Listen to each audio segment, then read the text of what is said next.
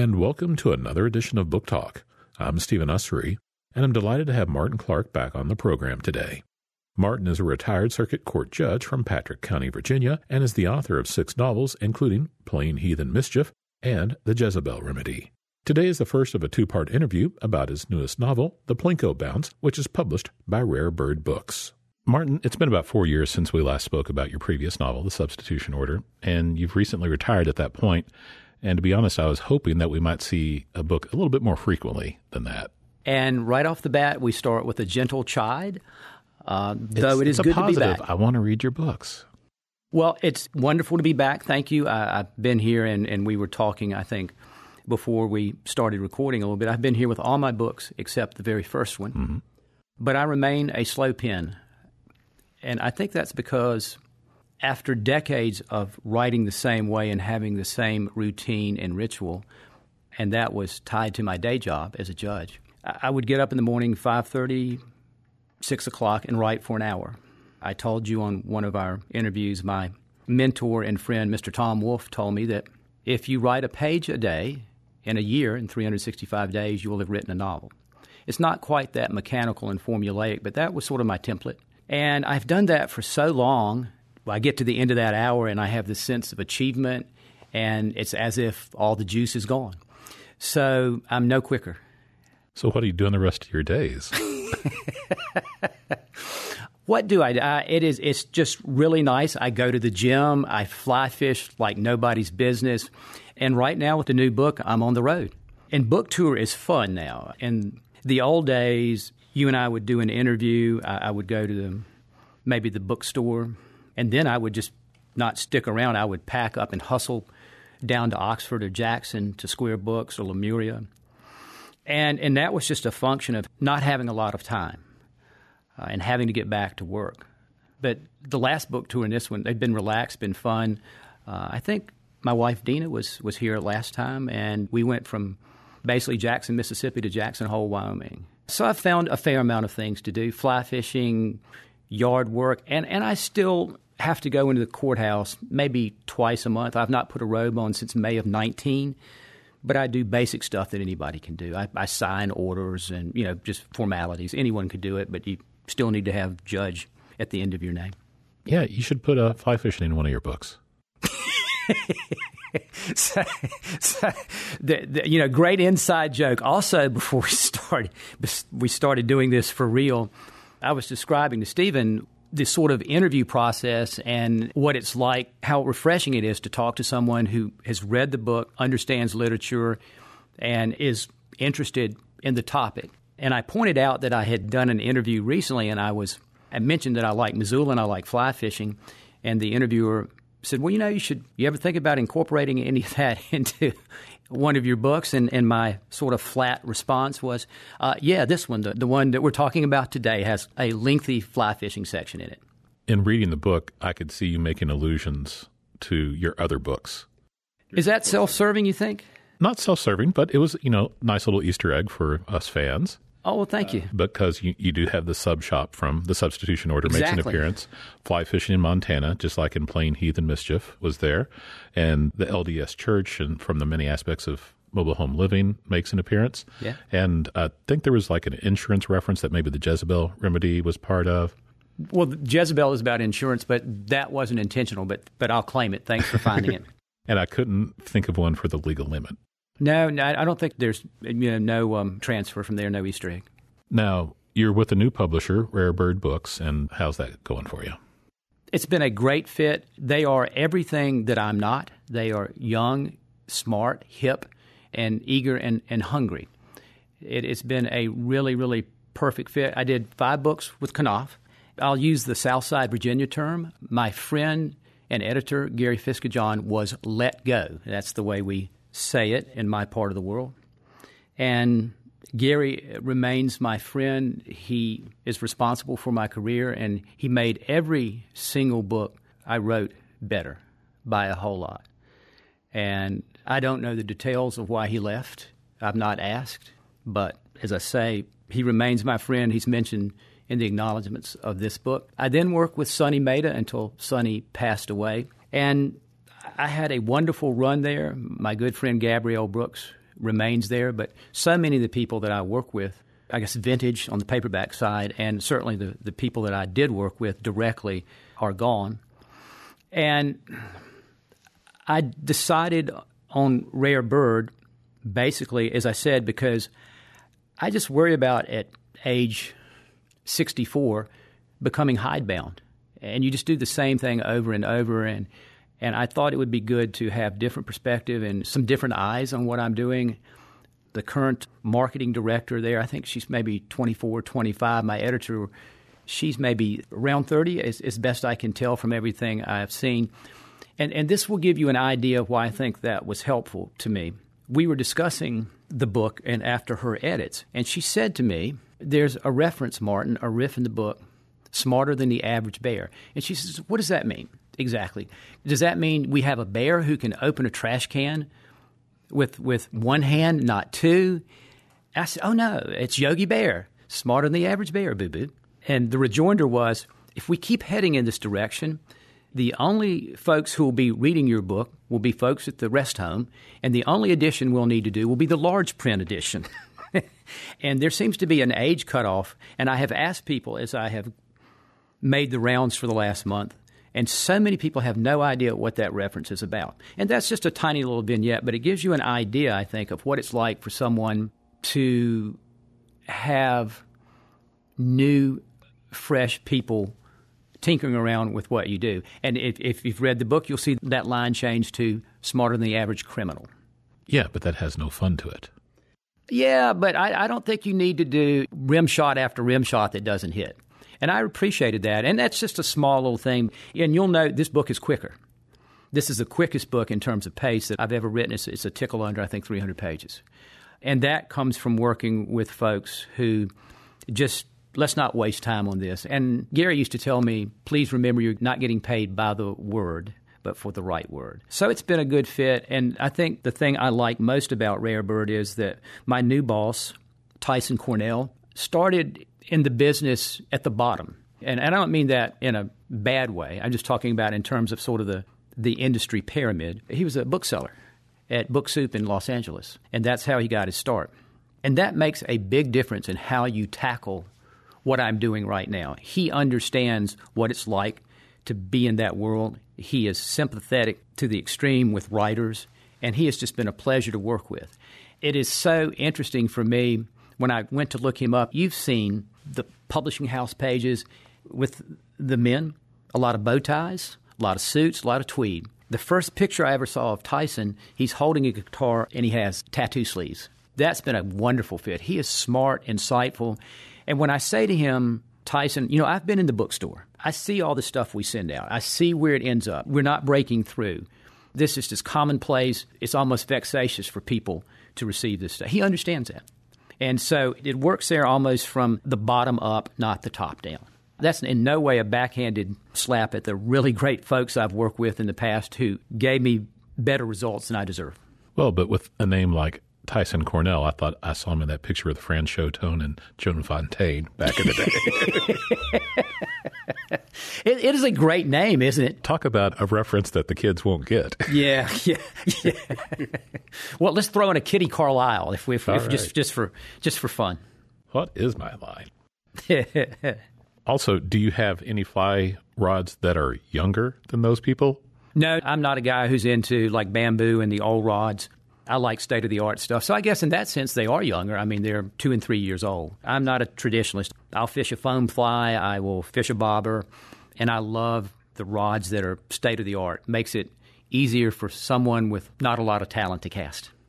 So I guess, yeah, all my rods are younger than the folks I work with. They're probably a year two old. Wow. Now, the protagonist of the new book is Andy Hughes, and he's done 17 long years. What was his crime? Well, his crime was signing up to be a public defender. and I say this every time that I come to visit you. We will soon talk about what is the book about, the so called John Irving question. And we'll talk about themes and sub themes and plot arcs. And I always say that I worry that when you do that or when I do it, it makes the writing or the book seem sort of didactic and ham fisted and leaden and almost like you're reading a textbook. So I always begin by saying my books are about entertainment. My books are about having a good time. If you pay $28 for a hardback, you deserve a $28 ride or maybe a $50 ride. And I want to write about fun, engaging characters. I want to give you a plot that's intricate, and at the end, I want you to be surprised but not feel cheated. Anyone can crank in the Deus Ex Machina at the end, the Perry Mason ending, but it only counts and it only resonates if you saw the clues in retrospect and you don't feel cheated. And then maybe after making your way through that, maybe your perspective will be nudged or bumped just a little bit. So, you know, when I start talking about themes and characters, let's have that as the backdrop. But one of the themes in this book is Andy is a public defender. And this is a public defender's book. And one of the things that I hope to convey to folks is, at least in my part of the world, at least in Southside Virginia, in the 21st Judicial Circuit of Patrick County, Henry County, and the city of Martinsville, the public defenders do a great job for their clients. I've said this a bunch. I don't know everybody who's in that office now, but when I left that office, I would let any lawyer in there represent me in any case. They are that good, but they're underappreciated. And I think maybe that's because when you get something for free, you tend to discount its value. And one of the, the lines in the book is the line that we hear so often in court. You have a malcontent defendant, and he or she says, I'm going to hire a real lawyer. I'm going to get me a real lawyer. And the public defender you have is just doing great work for you for a fraction of the price that you would pay in the marketplace. So that's Andy's crime. He's been a public defender for 17 years, and he's burned out by the dockets, by the work, by the low pay, and by the lack of appreciation. And it does take an extremely special type of person to sign up for that journey. It really does. But if you think about this, if you translate it into maybe medical terms, and no surgery is routine, I get that. But if I need a basic surgery, let's say a hernia surgery, I don't need the head of neurosurgery at, at, at, Wake Forest Baptist University Hospital. I need a mechanic who does it day after day after day after day, again and again and again. And this is what I do. And that's what you're going to get with a public defender. They have one specialty. They're in the same courts with the same judges. They know the guidelines, they know the judges, they know the vibes, they know the rhythms. And they know their subject matter because it's not that big. And they're good at it. So, and you show us that he's very good at his job, and even though he's burned out, he still puts in effort. Tell us about the uh, Porter Bowman case and uh, how he got that resolved. Oh, good. Let me let me make sure that I can get it right because it's funny that we were talking again before before we started formally uh, recording this, and, and and you were talking about authors who can't remember their work. But this is sort of typical. We have, I think, in every jurisdiction, but especially in small towns, in the new book, the Plinko bounce, they're referred to as the reliables. And you have a core group of folks. They have drinking issues, minor theft issues, minor fighting issues. They're sort of the town characters. And this book begins with poor Andy Hughes having to defend Porter Bowman, who's one of the reliables, in front of a jury, which is a fairly complicated process, even if it's a minor case for drunken public and littering. And as he says to the judge, I'm not really even sure why we had to do this, other than the fact that the defendant, Porter, has nothing else to do, and really nothing's going to happen to him even if he loses. And that's how the book begins. He has one of the reliables, Porter Bowman, and he is defending him in front of a jury for those two charges. And it's not giving away a whole lot to let folks know that he beats the case. And at the end of that, he spent a morning and all the time and the preparation. He is just looking at his feet. His laces are frayed. He's tired. And he says, Oh, my Lord, I've done this for 17 years. Is this why I went to law school? Am I going to do this for the rest of my life? And he hits a wall. He has something like 170 cases he's carrying. A good recollection is always 177, actually, and, and that's true. I called when I was writing the book. I called uh, my friend Christina Slate at the PD's office, and I asked her, "How many cases do you have now?" And she said 177. But yet, these are conscientious people. They do a good job. They focus on their cases. They're prepared, and people get good work from them. And understand, some of these are smaller cases. You could have an assault and battery or something like that, but most of these are felonies. Most of the stuff is serious, and there are 177 of them, and they're they're certainly not going broke, but they're not paid what I guess people in the community would think of as lawyer money. And it's not like he has grand designs. I mean, what he wants to do next is not this. Yeah, it's very open ended. He just wants to be happy. He's not sure what he wants to do. He, he's just burned out on his job. And I think that, especially coming out of the pandemic, is something that might hit a lot of different people. And you don't have to be a lawyer to sort of have done something for 10, 15, 20 years, and you just say, I'm 40 years old, I'm 45 years old, I'm tired, I'm weary, there's got to be something better. I don't know what it is, but as you say, it's not this. And that's where he is in his, in his career. And he does like his coworkers, and his boss, Vikram Kapil, is, in his own words, a good egg. Vikram is a real person. As you know, a lot of times in my books, I include real people. And the reason I do that, I know that some authors, they have charity. Have you ever heard of this? Folks do charity raffles, and you can buy the highest bidder gets to be a minor villain in the, in the new Stephen Ussery book. I don't do it for that reason. I do it because a lot of people who read the book in my hometown and in the region where I live know the name. And so if you have a Sheriff Williams and, and you read that, it's going to be jarring for you because that's not the sheriff's real name. And it's going to take you, I think, out of the story and, and it becomes an impediment. And, it, and you say, oh, this isn't real. This is just fiction. This is just a story that's made up. But if you know the real person and you see that name and, and you come to it, it gives a certain credibility to what you're reading and you don't get this sort of reality hiccup and you just keep moving along. If you're reading the book in Michigan, if you're reading it in Los Angeles, it doesn't make any difference. It's just a name. So I use real people. And Vikram Kapil is a real lawyer, and he is every bit as good as he is portrayed in the book, and he is every bit as good a person as I suggest in the book. And interestingly enough, I have not seen Vikram since the book was published, and I understood he was coming to one of my sort of local events the other day and did not make it because he was held over in court. But he's a real person, a wonderful friend, and a wonderful lawyer. Do you feel a bit freer to use real people now that you've retired? No, it's no different. I've never attacked anyone, despite maybe a conversation that you and I had one time.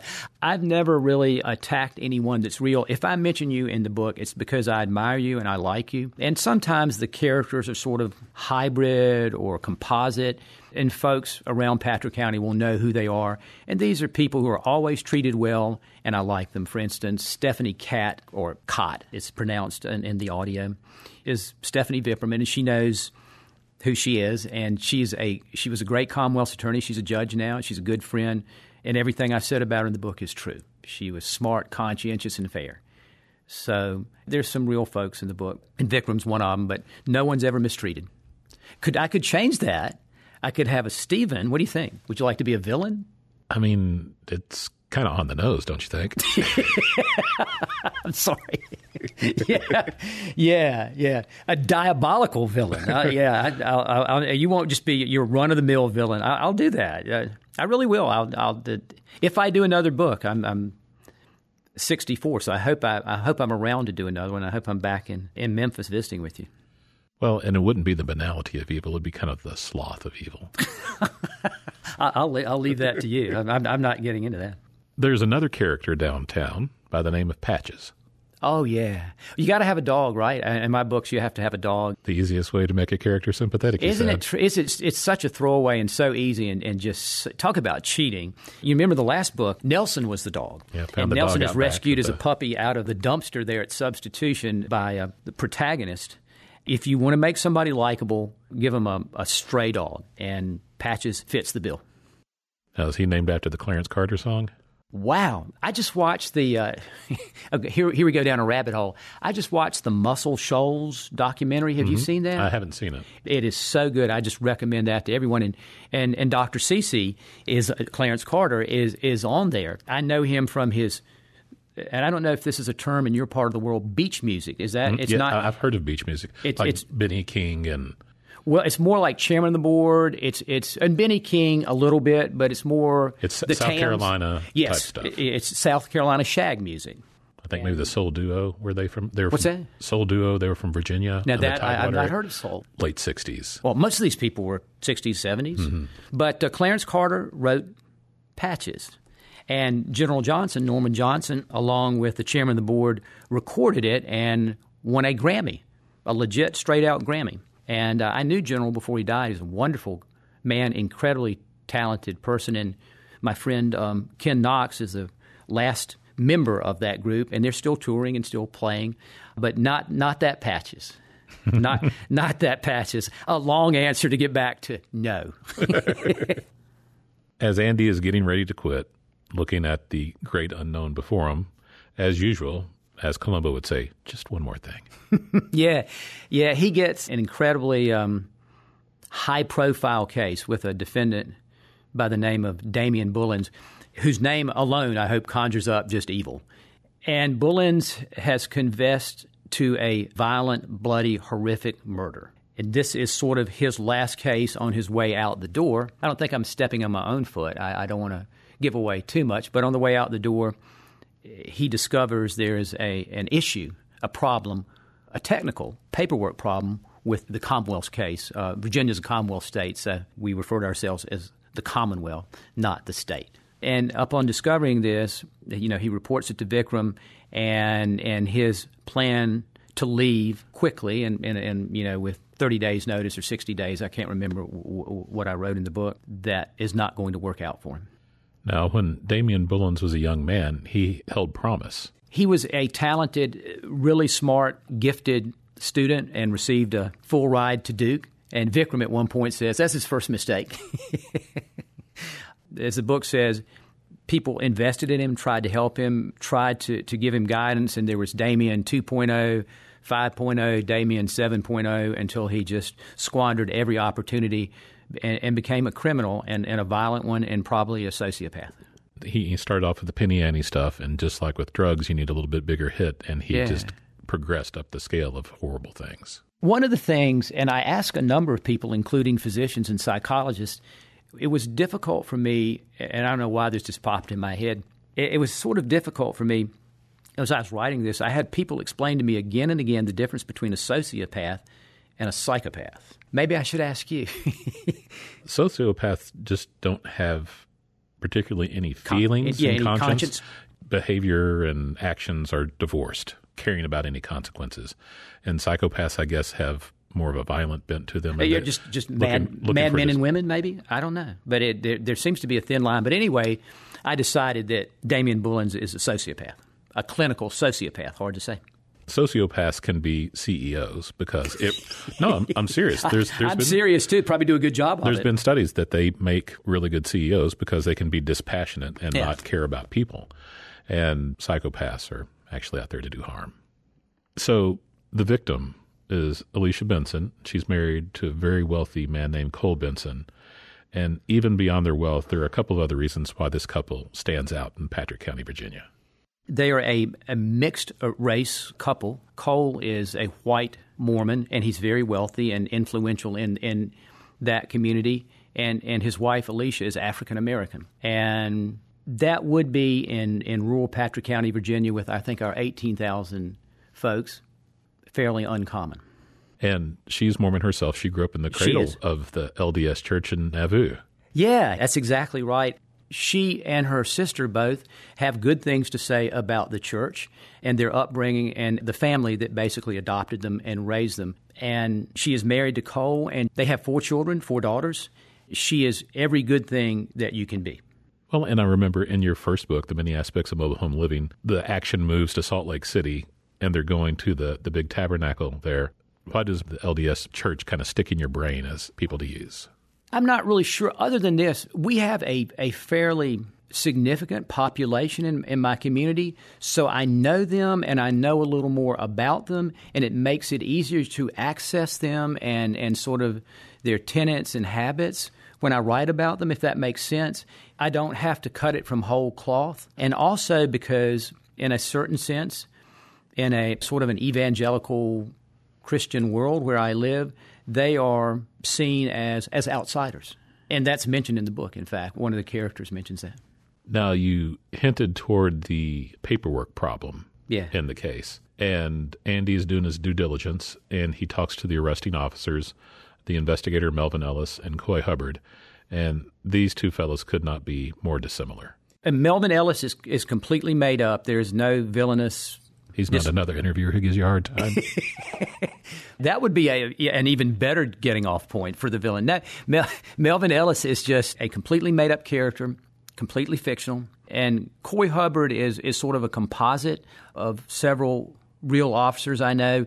David Hubbard was our sheriff. He was a farmer. I remember one time, and, and there's a line in, or a little vignette in the book, and I remember he was the sheriff of Patrick County, and he's in his uniform, and he's a commanding, robust man, 6'2", 6'3", and a lot of applied strength. I mean, you're wrestling calves on a farm, and I just remember shaking his hand and seeing his broken fingernail and the and sort of the bruising and blood underneath, and that surfaced in this book. But he was so fundamentally honest and so conscientious and so concerned about doing the right thing.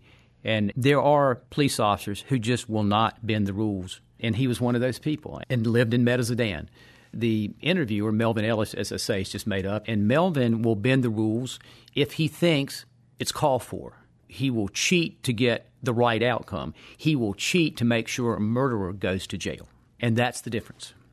You have these positive references you make to people in there, and you speak so glowingly of almost everyone you've worked with.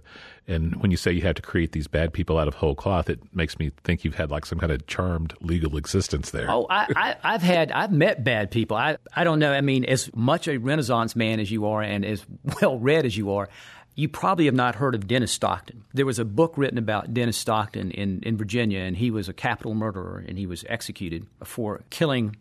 I think the young man's name was Kenny Arnder. And just to make sure, maybe a calling card, maybe an ID issue, before burying him, Dennis cut off his hands. And I met Dennis one time in an interview room in the old courthouse in Patrick County, and I had just read Truman Capote's In Cold Blood. And I remember Capote writing about Perry Smith's killer's eyes, and I just thought that was hyperbole. And I sat there and looked at Dennis Stockton, and I understood exactly what that means. And if you've never seen it, I can't describe it for you. But I was in a small room with Dennis, and we're talking about the murder. It was chilling. He was just a chilling criminal. He had no conscience, and Dennis had no soul. You know, I've met those people, and you certainly draw from folks like that. Dennis was nowhere near as verbal or articulate as Damian Bullins, but he was so cunning. He was smart. I've I've heard stories. I've seen court documents about how smart he was in his IQ. Whether that's true or not, I don't know. And in fact, as sort of an Easter egg, to to use your term, late in the book in the Plinko Bounce, when the lawyers are having a conversation with the judge about how long the trial will take, Andy says, "Hey." In Patrick County, the Dennis Stockton case didn't take any time. We had the jury seated before noon. I called Dennis's lawyers and I said, Is that true? Ward Armstrong, a character from the last book, is actually Dennis Stockton's lawyer. And he says, Oh, yeah, we had a jury seated by noon. And so I've met a lot of, of, bad people, and I've seen a lot of shiftless, sorry people who, who roll through the court, but it's certainly not been charmed. And that's one of the reasons I'm glad I'm retired. Martin Clark is the author of The Plinko Bounce, which is published by Rare Bird Books. Please join us next time as we conclude our conversation and talk about the state of the legal system as well. I'm Stephen Ussery, and this is Book Talk. Thank you for joining us today. Book Talk is produced in the studios of FM 89.3 WYPL Memphis, a service of the Memphis Public Library, a division of the City of Memphis. Book Talk is copyrighted by the Memphis Public Library, all rights reserved.